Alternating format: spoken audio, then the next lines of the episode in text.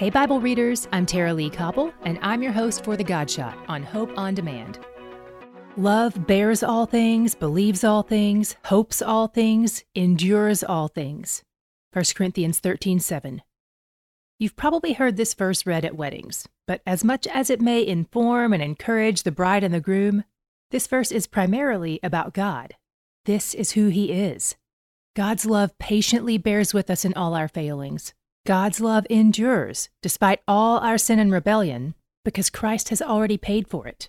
And here's something noteworthy. This verse about love is part of a letter the Apostle Paul wrote to a rebellious young church in Corinth. They were off the rails in so many ways. Paul said their sexual sins were even worse than the pagans. They were arrogant and power hungry. They didn't know God's word.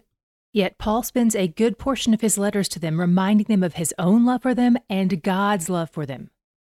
If you feel like your life is off the rails, God has not turned his back on you. He's here, reminding you that his love for you endures all things. Turn back to him.